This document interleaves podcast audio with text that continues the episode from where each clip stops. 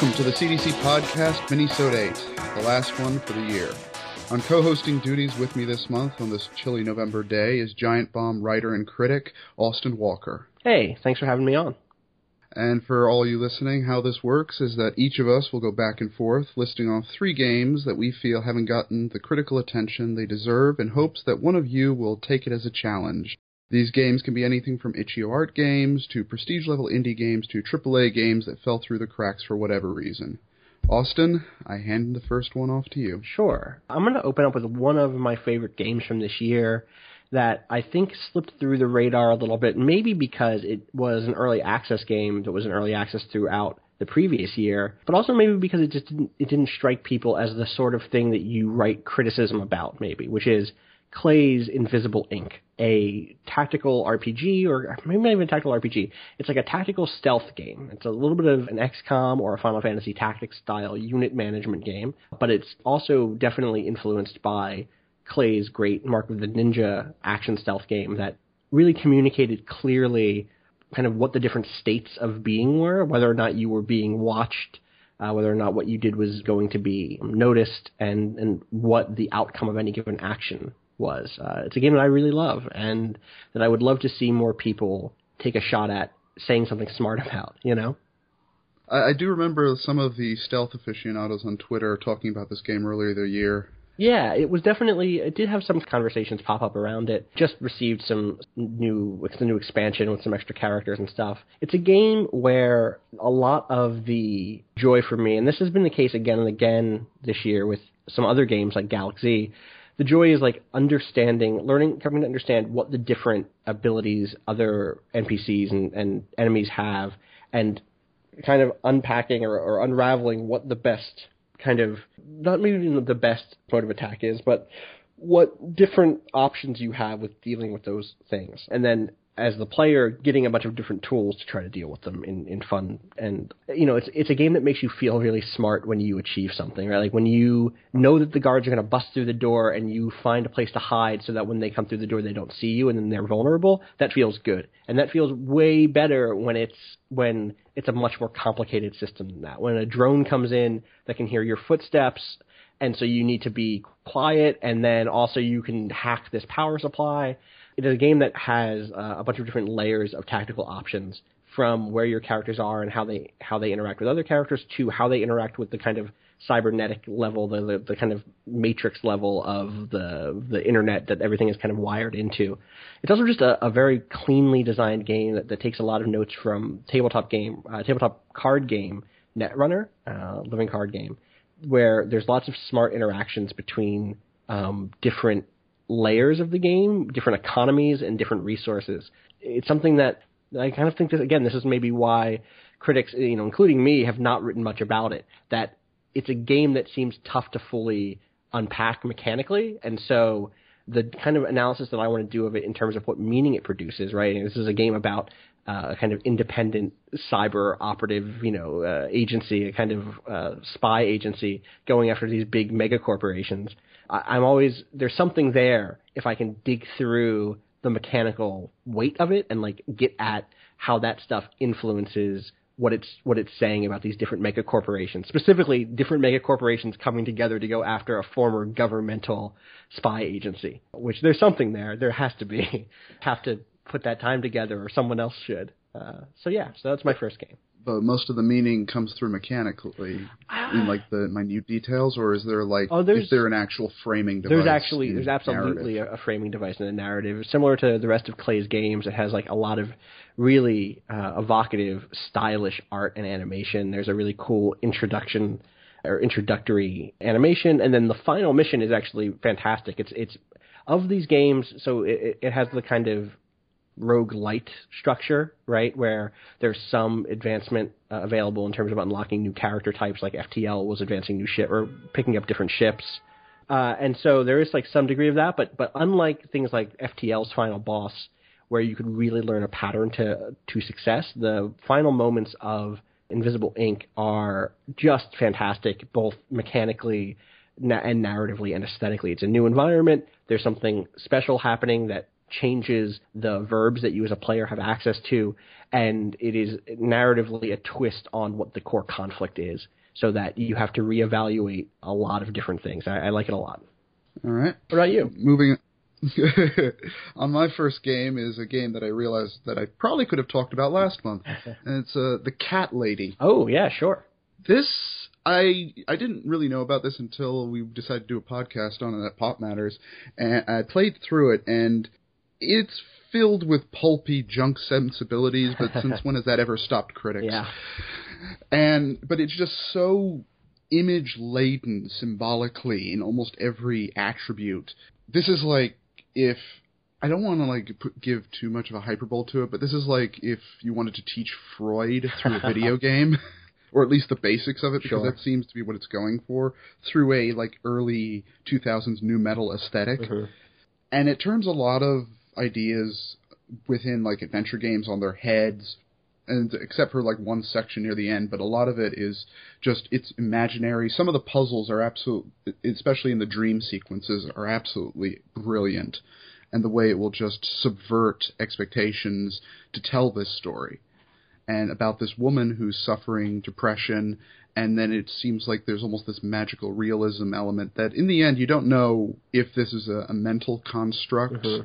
Or at least a filter or if all these magical things are actually happening because she has to deal with because as some of my uh, colleagues have thought this almost plays like a superhero origin story of having to deal with five serial killers although about halfway through it stops being interested in that concept Huh. even though it has to go through the motions as like the internal and emotional resonance of this woman and and another woman who who's also suicidal who eventually becomes her roommate and their internal like thoughts and feelings That's and emotional revelations and it's just so interesting to look at because it's almost fully grayscale except for splashes of color Mhm. here and there within almost like a pencil drawing texture on everything Mhm.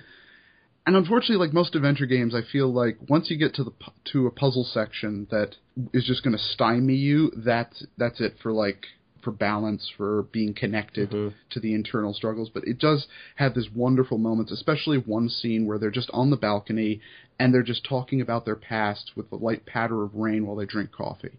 Hmm. And it's this long dialogue sequence where you don't have choices, you don't have like anything to solve. You just listen to this scene play out in front of you That sounds really interesting. of course, it uh, it is an auteur project of the creator. You can just get that idea or that feeling from it, and you don't always know what he wants he wants to say about these dangerous or at least these sensitive topics of depression, of online harassment, of like of really people wanting to hurt one another really intimately and Mm. But it, you get the feeling that if even if he doesn't know what he wants to say with it, he understands the emotional feeling and pain that those situations result in. You do feel like it is non-exploitative, though, or or is that be- besides the point in that regardless I of whatever think it, his intention it wavers, it wavers back and forth. Hmm. So it it really comes down to craft. There are some points, there are one or two questions that are just left hanging that says, "Why did you do that?" That seems really weird, and it looks like it might be part of a larger interconnected work that deal with other characters. That but so I don't actually know for specific. But no, there are a lot of scene and yes, certainly the serial killers aspect is pretty exploitative, even if the reaction by the main characters seems more humanist and real. Okay, that's interesting. I, I, I, that's one of those games that I've seen on the periphery. Again, like you said, a few adventure game people I've seen talk about it before, but never, I haven't seen it dived into uh, the, in a way that would unpack some of these questions. I feel like that's the fate of most adventure Yeah. games nowadays. Yeah, that's a shame. Uh, your second game. Uh, it's another different adventure game. It's a game called Cradle, which is by a studio called Flying Cafe for Semianimals, which is a fantastic name for a studio. It's a sci-fi kind of first-person exploration adventure game with some some light puzzle elements that is in just one of the most unique settings I've seen in a game like this. It it takes place in it's a first-person game that is filled with things that you can read and and piece together about what the state of the world is. It begins on the Mongolian steppe in a little yurt but is that space is immediately complicated by the inclusion of lots of kind of speculative fiction technologies that are alluded to more than ever purely defined.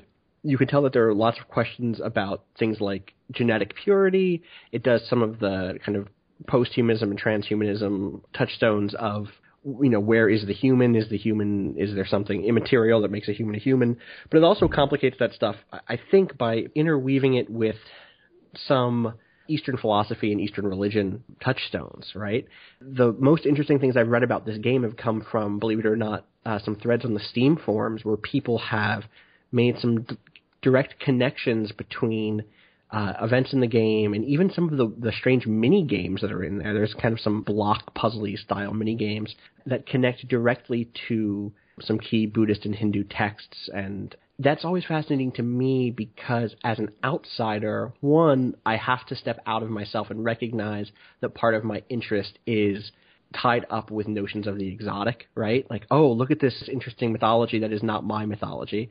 But at the same time, I'm interested in the fact that the game doesn't frame those things in that way, right? Uh, I've played plenty of games that have. Di- think about something like uh, Bioware's. What was their martial arts or Jade, Jade Empire. Empire. right? Which from the jump frames it in this way that it, this is for Western consumption. This is taking these cultural touchstones, and I don't even know that, that, that I mean this in a purely pejorative sense, but certainly in a critical sense that it's framed for Western eyes.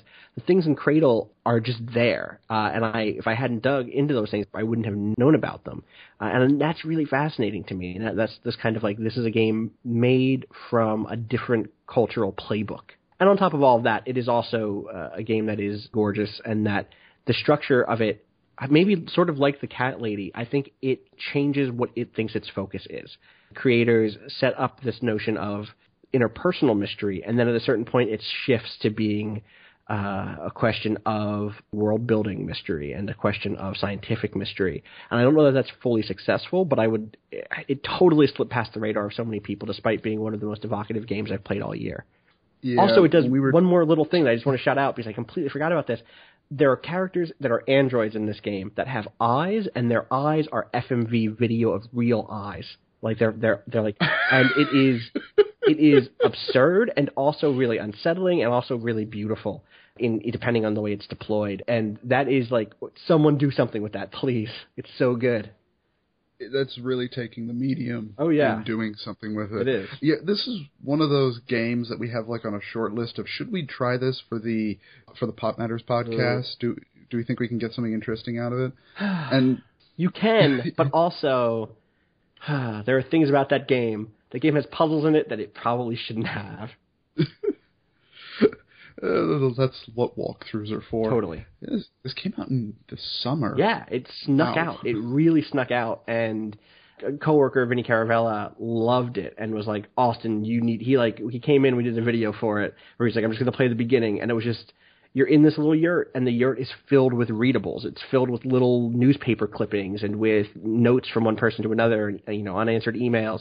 And like, I just want to stay in this room and read and create this this come to an understanding of this world, an incomplete understanding of this world in that way because that is one of the most fulfilling ways for introducing me to new kind of um, sci-fi worlds that I wish games did more often. Uh, especially because at its best, it resists the urge to lay it all out. You know, um, I- Feels like Will's right concept of density over breadth. totally, totally.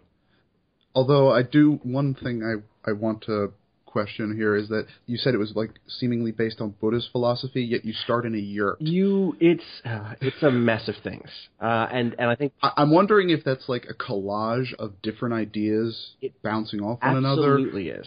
Or is it uh, like an inexperience and that everything's just Asian? Uh, so it's set specifically on the Mongolian steppe in a very specific place, and I, I suspect so. It's made by a Ukrainian team, which is which obviously is not uh, you know it's not the same as the Mongolian steppe in any way, but I there is seeing other Western devs tackle these kind of cultural elements has never felt I don't say so sincere because I don't have access there, but it there there doesn't it doesn't uh, it isn't again Explo- non-exploitative. I don't I don't want to even say go that far, right? But like it's handled with a deftness that even if it is incorrect, it doesn't feel exploitative, even if it is. Do you know what? I, if that's and I, They, they they put the effort in to try and avoid I it. think so. I think they that they do, and it's a it positions itself as a sort of like I don't know. Maybe it doesn't. I, I this is why I want people to write about this game because I want I would love other people to like dive into this stuff and spend the mental energy and their own expertise to help me figure out what it is I think about this thing. Right? Like That's usually why I list these games. yeah, totally. Like fuck, I don't know, man. Like this is tough. It's a tough one. You know. Uh, going on to the much easier one in my second game, Mm-hmm. and I'm actually surprised. Like I was just trying to figure out three games for this, and I was looking around. And it says, uh, "No, people have got to have talked about." And I looked around. Why has nobody talked? Really, nobody? Tales from the Borderlands I has know. got like nothing about it, and I'm I'm actually rather shocked about this because it is simultaneously apparently Twitter's favorite Telltale game, even surpassing the original Walking Dead, and it is the one that is least talked about. Yeah. Like Game of Thrones has gotten more ink than this game. I am just amazed at that like that disconnect from people's apparent like liking of this to their critical reaction to it, which is almost non-existent. Mhm.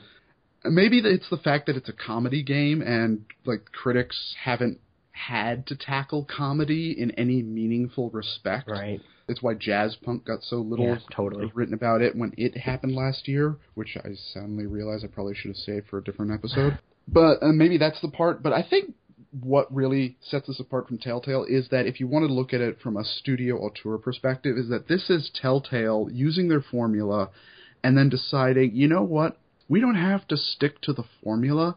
We don't have to put in these puzzle elements. We don't have to do this. We we don't have to have like quick time events that are tense and fierce Mhm. or having moral choice of who's going to die and who lives. We can just say, "Fuck it, balls to the wall. We're going to do what we want," and that's what they did. Yeah. It it ends in what I can only assume is a fighting game sequence, like something out of a fighting game. Oh, that sounds great. I so I They- played they the, te- the first episode. I just did a, a stream for Extra Life a couple weekends ago, and I played that first episode and was shocked with how much fun I had and how much I enjoyed it and how much I laughed and like, man, like I do need to go back to beat the rest of that game to play through the rest That- of those, that, those scenarios. it just gets more ridiculous. Like episode, like it slows down a little because episode two, it decides, okay, the first one was just manic energy in Mhm. every which way, and just that chase, that what was that, like thirty minute racing Yeah. chase sequence out of nowhere had you laughing the whole time. And then the second one decides, okay, now we're going to do a different type of humor, more dry, situational Hmm. between three characters that just constantly. It's kind of like you know those moments in Archer Yeah. Where he says like, okay, now I'm going to do that, and then like the gun clicks, and says, oh, hold on, and then suddenly, oh no, you have to push the button. Right. and then suddenly everyone becomes like the the dad trying to figure out why the light switch doesn't work. Yeah. and and it becomes that episode. The third one, it slows down because you can't maintain this high energy. You have to char- and it has character development. It has some of the most lovely character development where the situation isn't death Right. over the next hill. And it just does that. And then the fourth one, it says, you know what, let's change genres for a second. Wow. We're now a heist film. Right. Right. That's And it's just, that sounds great. Do you think people avoided it because it was episodic and people were waiting for it to be done and they just kind of lost that momentum, or do you think it's that it's a comedy thing? Do you think that it's specifically Borderlands? well, as I think Borderlands has it, although everyone who's played it has says, I don't really like Borderlands, but I love this game. Yeah. And I'm one of those people. Yeah. Borderlands 2 literally put me to sleep while I was on the couch. I was somehow still playing, but I was not conscious. So that tells you Yeah. everything you need about Borderlands. But this one, I was, I was like really annoyed when every episode ended because I wanted next. I wanted more. Mhm. It has this Western mythology and like epic buildingness of the good guys and the bad. It's like good, bad, and the ugly with comedy and talking robots. And yeah, Loaderbot, who is the best. So I love Loaderbot. He gets so, no, he gets better so after every episode. And part of it is another great thing that they did was the framing device because I think when Telltale realized we don't have to stick with one character, mm, their work became better. right. Like sure, Walking Dead ha- is benefited from you sticking with one character, but and The Wolf Among Us maybe hurt a little for it. But Game of Thrones you need more characters. In Borderlands, it took the, it didn't like need, suddenly you were all the characters. You're two characters whose stories conflict with each other, Mhm. and it's a framing device where you're literally telling someone what happens. So when like the w- reality breaks while you're playing and make your choices, it will suddenly shoot to the future and say, "You're going to tell me what really happened now." Right. Right. and the and you always have the other person who was there ready to smack them over the head to say, "Well, no, I'm telling this part of the story, you, and this is what you did." But that's not what happened. I don't care. It's it's curious to me because so many game critics who I love and respect have a deep fondness for works that are similar in other media. I think about the way games Twitter is constantly a buzz about things like Rick and Morty and Steven Universe. I, I think about the way that we write about, or you know, to each other, we were constantly in conversation about stand-up comedy and about like comedy in general and the important value of comedy when it comes to kind of deconstructing cultural stuff and even just to like being about self-care where it's just like hey it's good to fucking laugh about a thing sometimes and yet when we when we turn to writing about games this thing that we're supposed to do like as this is the thing we do. We love games. We love writing about games and talking about games. We somehow avoid the the comedy games that exist. Or at least we it strikes me that we haven't spoken super not intelligently, but we haven't dug deep into that stuff yet, or we don't haven't developed the the lexicon to do that. Eh, like you mentioned, Jazzpunk before, or even I think Undertale, a fantastic game that came out this year. Lots of writing about that game, but all that writing is just like, also it's funny, also it, it's charming, and I haven't seen I- anyone dig into what. Keep going, you know. Yeah, Monkey Island gets that lip Yes, service too, totally. and especially since it's the quintessential funny game. Is like when you're like a young critic and you're understanding thing, and they talk about timing and how insult sword fighting Mhm. allowed you to help create the punchlines. you- You're satisfied with that, and you realize, but personally, those weren't the funniest moments of the game. Right. and I've never actually read anything what about what I consider the funniest moments of the game and why. Of course, there is also the point is that you don't want to explain the joke Right. Right. because that kind of that ruins it. So maybe there's this. Why not though? Because so. I, I this is this is the thing I've been thinking about a lot lately. Is we've had a lot of conversations about spoiler culture. I've seen Lana Polansky write a lot lately on Twitter. I've seen Gita Jackson write about this. A lot of critics who I respect a lot, you know, and I've been a part of that conversation too. There is. I get why not. To be clear, I, I understand why you don't want to explain the joke, especially in something like Twitter or in general, like the notion of oh, if you explain the joke, then then the joke isn't good enough on its own, and the notion of like oh, I want to share this thing that I love with other people so they get to laugh about it. But there might be value in talking about why the humor in these spaces works so well. I mean, I'm sure there is, in the same way that there's tons of critical work in film studies around humor. You know, I, I've some of my my favorite things in life have been reading great film critics unpack why a certain the humor of a certain film or a certain filmmaker is so evocative. And sometimes it literally does mean explaining the jokes or even in things like even my love of something like hip hop where so many of the so much of the good writing around hip hop has been about analyzing not only you know flow and rhythm but but also wordplay and different sorts of of analogy and like you doing that deep dive, that very lyrical deep dive, that very textual deep dive can be productive. And when we think about humor in games, I do, you know, not in the review of Tales from the Borderlands. I don't want it to be like, oh, hey, this is the best joke in your, and that's why you should buy this game. But in critical pieces, I would love to see people say, hey, like, what is the anatomy of a joke in Tales from the Borderlands, and why does it work so well? You know, or what are the four different types of jokes that you see here, and or like four examples of a type of joke that you'd see in Tales of the Borderlands, and what makes it land in a way that other games that try to be funny don't necessarily succeed. You know, and and getting specific could definitely help. And your third game. Uh, is a, a game that that I've seen people write about, but actually it's on this list for a similar reason, which is a similar reason to this, the comedy discussion we're having right now, which is it's Sybil, which is a game by Nina Freeman, and I've seen people write about this game, but I've only seen people write about it in one way, and this could be a, a false, this could be bad for me, right? This could be on my my side. I haven't seen the second thing. I've seen lots of people write about this in the experiential new games journalism this is how I relate to this way. And I think that that's a valuable way, and I think that everything I've, pretty much everything I've read about it in that way has been really cool. I've seen some people who situate it inside of a broader context of emerging. I should talk about what this game is first. I should let me let me let me slow down. Sybil is a game by Nina Freeman. she is currently also working on Tacoma, which is the follow up to Gone Home by Fullbright Studios. Sybil is a, is a semi autobiographical game about Nina's experiences with internet gaming and personal relationships, right? It is, it, you know, in her own words, in her own pitch for the game, it's the story of a girl meeting someone in uh, an MMO and then deciding to sleep with them. And, and that unfolds over the course of kind of three chapters that are spread out over, I think, about a year, maybe nine months of this character's life. It intersperses a kind of uh, faux desktop where you can read blog posts and look at actual photos with with segments inside of the fictionalized version, inside of a kind of a fictionalized version of Final Fantasy XI. And while you play that, you get messages from other players, and you are engaging in, or you're overhearing kind of a conversation between the main character and her suitor. It is, it's really interesting, it's really fantastic. The majority of the writing I've seen about this game so far has been about the context of its release, which is, uh, you know, oh, hey, this is a game about something very personal in in the middle of November, in the middle of the the era, you know, the age of tri- giant AAA games that are very much about something that's supposed to be universal and supposed to be explosive and blockbustery.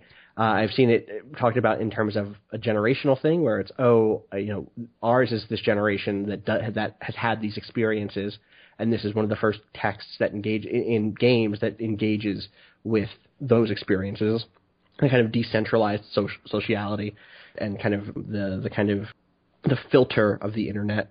The everything is kind of comes through that. And I've seen lots and lots of really good writing that is just like, hey, this hits me because I've had similar experiences. And I, I bring this up not because I'm dissing those pieces, but because when I set out to write something about Sybil, that was the sort of piece I started to write automatically. And then I thought, okay, but what I really want is someone to just talk to me about this game. Talk to me about how the game is structured and how it succeeds beyond just it being relatable to me. And I haven't seen much of that, if any. And I'm not dissing again. I just want to be super clear. This is not. I'm not dissing the people who've written those other things because I set out to also write one of those other things.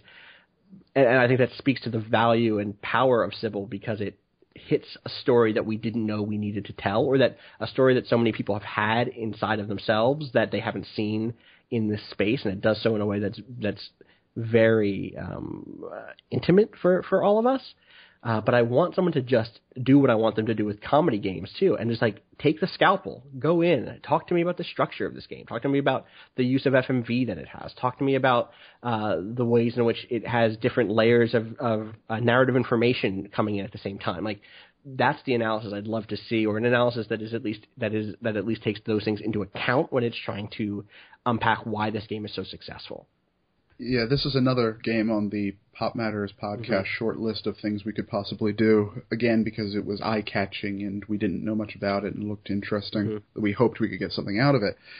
And uh, how often do you? I I don't think it's often that something on this podcast is also nominated for a game award. I think that so.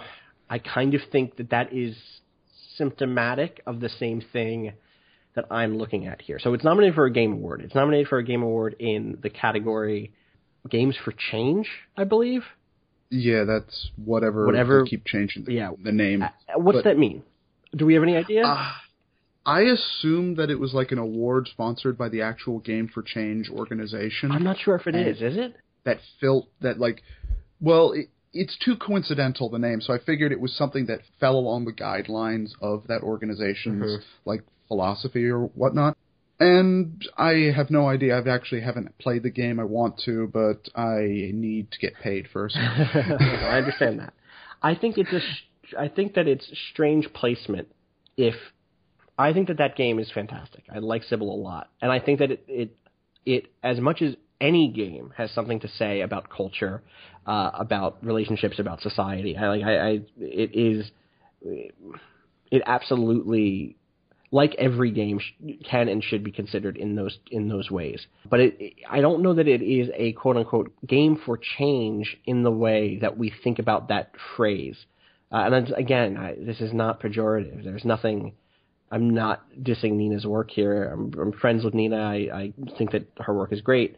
I also wonder if part of that categorization is here's the old post structuralist argument. It's really cool that we have women's studies and African American studies programs. That's great. It's important to be studying those works. What would be more valuable was to be studying the work of women and people of color inside of already established programs instead of segregated away where the people who will rise into the next halls of power can avoid them. And I fear by treating Cibele as a game for change instead of also as a game, instead of analyzing its story only as, oh, this is speaking to us in this one unique way, instead of saying, also let's analyze this story for itself, which is impossible in some ways, right? There's there is no outside of context. I recognize that. I, I get, I get you see argument. you see the argument, right? Like, and I, I would love I- someone and- to take a, a, to dig into it in that way. If I could have a parable here of 2013, I I got super annoyed with criticism in 2013 that I wrote a piece that the top 13 most talked about games in 2013, mm-hmm. and by the time you got to number 13, I literally could find three pieces about it. It's like everything was concentrated in like the top two or four. Right. Games and but the parable here was number one was Bioshock Infinite, Right. number two was Gone Home, and the parable here is that Bioshock Infinite every single piece, despite considering about half of what was critically written about a video game rather than like a cultural issue, Mhm. it was either violence or racism. Yeah. It's like no one could think of anything else, and they were all important. But by the time you're reading the fiftieth thing about how it's racist, saying the exact same thing, you're bored to fucking tears. Sometimes, sometimes one of those pieces also came six months after the initial batch and pretended that the first batch never Yeah. existed. And sometimes it was a complaining about how no one paid attention Right. to the original thing, Yes. and it was I recall. It was a weird year for games writing. I recall. I, but And but also Ga- in a- but Gone Home came, and in two weeks, I could identify 15 different styles of criticism about, and there was like one per criticism. One dealt with it as a horror game, one dealt with it as a as a lesbian literature, young adult literature, uh, new games journalism, specific craft moments of Right. the storytelling, and it was like there was variety. So I understand the stiltedness when you just grab onto the first thing you think of and hold on to dear life. Well, it's also fascinating it- there because there's something. I wonder if that also reflects a shared desire among critics to do good, in the sense that coming on something, uh, something coming off of something like Gone Home, where so many at the time felt that it was a breath of fresh air and indicative of the sort of game, not necessarily only in style but in but in content that many of us had hoped we would see eventually that we were freed from a certain responsibility to shout about what it did right, and we were able to talk about what it did generally, like what it did morally right, and instead we were able to say, oh, and also it, let's zoom in on the time that the light breaks. Uh, let's let's zoom in on the act structure of this game. Let's zoom in on the way that it it actually constrains you in this way. Um, versus something like Bioshock Infinite, when at the time, and I, this is not an excuse for the homogeneity of critique, of which I was part of, to be clear, around Bioshock Infinite. I wonder if there was such a seeing that game treated at the time in popular media as being the next great thing for for interactive narrative. There was this just overwhelming like no, like we need to stop this. We I want to say that I want to be the one to put my fucking foot on the back of Ken Levine's neck and like rub his face in this thing that he made. I wonder if that was part of the impulse. I'm not saying that was specifically mine. In fact, I, I actually think in general my pieces were never explicitly about race, though one of them was about gender. I do wonder if there we were freed from that impulse a bit with Gone Home, and now we're back around. Now Cibele is now this third example where like it is like Gone Home, a small game about something intimate that had not previously been hit by games that have had this reach. I, I'm sure other games have, have hit this topic before, and I've just never heard of them because that's how media works. But I wonder now if we're, that same urge is happening of like, no, people need to know about this because here is something novel that we have ignored in this space and I want I think it is good if people know that this thing and, and it is good if people know that for instance their online relationships are not you know perversions of good relationships they are an, a a totally organic and r- relatable and reoccurring thing in in today's culture so I, I I don't know there's a lot to unpack there in terms of why people do this thing that they do but I would just like I would like to see more heterogeneity. I feel like it's a little more complicated than that. I mean, it came out in the beginning of November, Sure. like right before Black Ops Totally. 3 and Fallout 4, and it's like I, I understand you release it when it's done because that's when you do it. Mhm. At the same time, you're going to get swept along. At the same time, it's only been a few weeks, so Yeah. may, Yeah. it takes more time because we're still in. I, I take it we're still in the general here's a thing that exists phase Yeah. of crit, of criticism. I hope so. Though again, it's tough. Like there is this is the thing we don't really talk about a lot is like what does the time of year of a game's release mean for the qual not the quality but the styles of criticism that it may it might receive, right? Like something like Gone Home came out in August where people had a little bit more time on their plates and nothing else came Nothing else out. come out recently. No one else was looking for hot takes of other things. It was immediately kind of positioned into a bunch of different conversations, not just in terms of sexuality and gender, but even in terms of like independent game making, in terms of what prices were adequate for certain styles of games. Like you mentioned horror, like there, it was in some ways the perfect specimen, right? Like Yeah. what do you want to? I, I thought about something else this year in that way, and I, God, what was it? Something else big came out this way, and I, or came out this year or earlier this year, and I couldn't help. Oh, Metal Gear Solid Five felt like the same thing of like it came out in a really good time, and also, what do you want to write about? Do you want to write about shooters? You can write about Metal Gear Solid 5 and shooters. Do you want to write about uh, biopower? You can write about biopower in Metal Gear Solid 5. Do you want to write about uh, Kojima? You can write about Kojima. Do you want to write about sexism? You can write about sexism. Do you want to write about the studio structure and exploitation of labor? You can write about that. Like, it was the ur text that you could deconstruct. And part of that is coincidental. Part of that is like when it came out and it wasn't being overwhelmed by other by other games at the time. And part of it is just a coincidence of history of just like, oh yeah, and it happens that this game came out of Konami where things are a fucking mess right now. So so we get those games sometimes and thankfully they do encourage a diversity of critical opinions and I I wish we lived in the world where we had the leisure to do that with every game that came out, you know? Part of it is also the size of games. Like you can do that with music. You can do that to a degree with song and TV.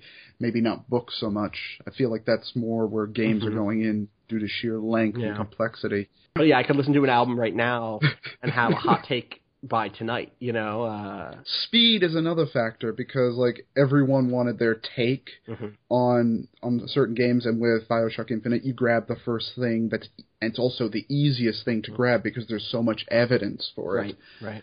especially the more artistically complex a work, the less seems to get written about Yeah. it, just by virtue of it's going to take time, and do I have the time when I need to make rent by writing five other feature pieces? Yep.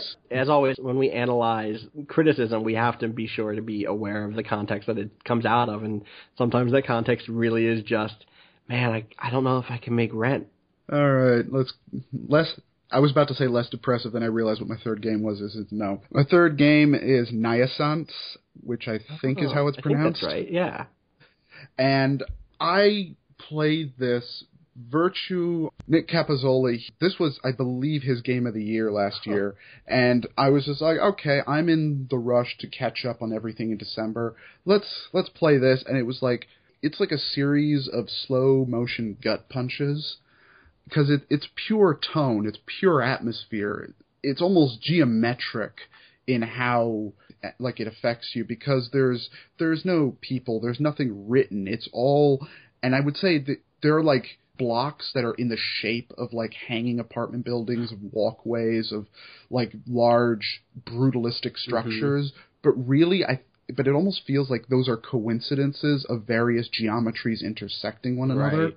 and it's how this space, these architectures, just affect you. There's this one brilliant section where you after going through this long labyrinth and then you fall down and then you enter this long chasm. It's like this, this big air shaft. There are no handrails, and then there's just this tiny little staircase with a little column in the middle hanging over nothing. And you have a jump button and you have to somehow and the thing is you don't know where you're going so you could be going the wrong way and you'd have to like instead you might have had to walk along this long narrow ledge going somewhere Right. else and it's just this you can look down except the draw distance it just turns into fog because it's so long, and you will eventually climb down this huge section. You'll fall off slow moving waterfalls where there are these platforms and have to jump from platform to platform to continue down this shaft, and eventually you hit the basement you go into a door, you go down some hallways, you come out the bottom and realize, oh, that that floor is the ceiling of this other huge empty space, and you're just diving. It's like the journey to the center of the mm-hmm. earth in some ways. But one point is when I got stuck into what looks like like a restaurant complex, mm-hmm. and eventually go out this door, follow this like small, like narrow thing into this door, and it just open, and I exit, and there's just this weight, this huge empty space stretching off into infinity, blackness everywhere, and I could just keep going. And if I turned around, I would see this tiny little door, uh, this huge, this huge wall face reaching up to the top of the sky, and it would just get smaller and smaller the further I walked away, and I couldn't take it. It was the pressure of nothingness. Just said nope, turned around and ran straight back into the complex. And like space has an effect. Like when they tried to figure out where all the nuclear waste is going to go for the next 10,000 years. Mm-hmm. And they realized, well, we can't just put it in the desert. We we have to figure out a way to keep people away without the use of words, because by the time this degrades, language itself will have changed. We can't use symbols because the meaning of symbols changes, and and we can't like put large impediments because erosion will eventually take away fences and walls. So what they what they created was okay, we have to use psychology because hmm. psychology is the slowest thing to change huge blocks with tar- with narrow little corridors, and by huge blocks I'm talking like several stories right. high, just square blocks, very long, and the only way to travel through is this narrow little corridor because eventually your psychology will tell you no, no, fuck this, turn yeah. around and run, yeah, just like I had. And I feel like that's what this does. And the way it turns out in the end it's bizarre. Like I'm not even sure it has meaning to it because it has so many twists and turns. This space is not real. Mm. There is no way, even in a fantastical setting, the space could be real. But it is at the same time not blatantly psychological. It's almost uh, what's the word? It's almost like an allegory oh, sure, to something. Sure, sure. It's like a fantasy that's allegorical rather than fantastical. Right. And I just love the effect it had on me. Also, the, the problem is whenever I like stalled out in something, it says like I close it, and then like a few hours later, no, I have to go back to it and play it again. I can continue playing. There's a one point where the game just kicks you out mm-hmm. because you took the wrong turn.